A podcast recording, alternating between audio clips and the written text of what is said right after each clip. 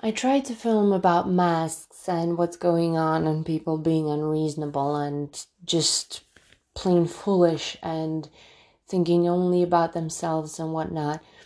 But I just got angry and it took hours upon hours upon hours.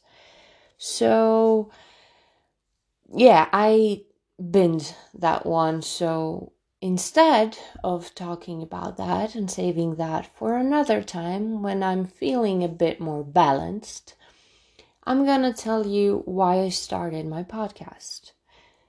Basically, I wanted and needed to get my opinion on whatever out there. I needed to feel like someone is listening to what I have to say. I have people in my life who listen to me bent. That's not an issue, but I feel like I'm putting a lot of expectations onto those people. I make them listen, and I don't want to be a nagging person.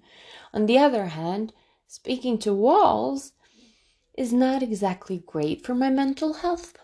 So, having an outlet for frustration, having some place to focus my energy, having a way to express my creativity and my opinion through something that feels very solid, that feels like something accomplished, something done, something purposeful.